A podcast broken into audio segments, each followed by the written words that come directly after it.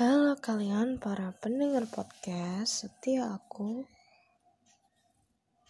Kalian tahu gak sih gimana caranya ngebuat podcast?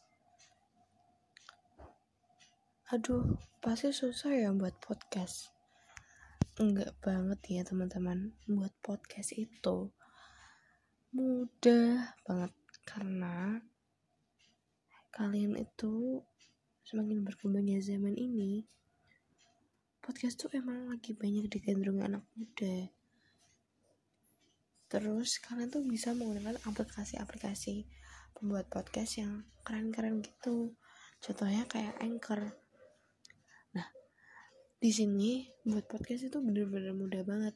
Kayak kita cuman tinggal menumpahkan ide-ide dan opini kita untuk podcast kita lalu kita bisa langsung nerbitin podcast kita sendiri terus yang enaknya lagi adalah semuanya itu gratis gratis banget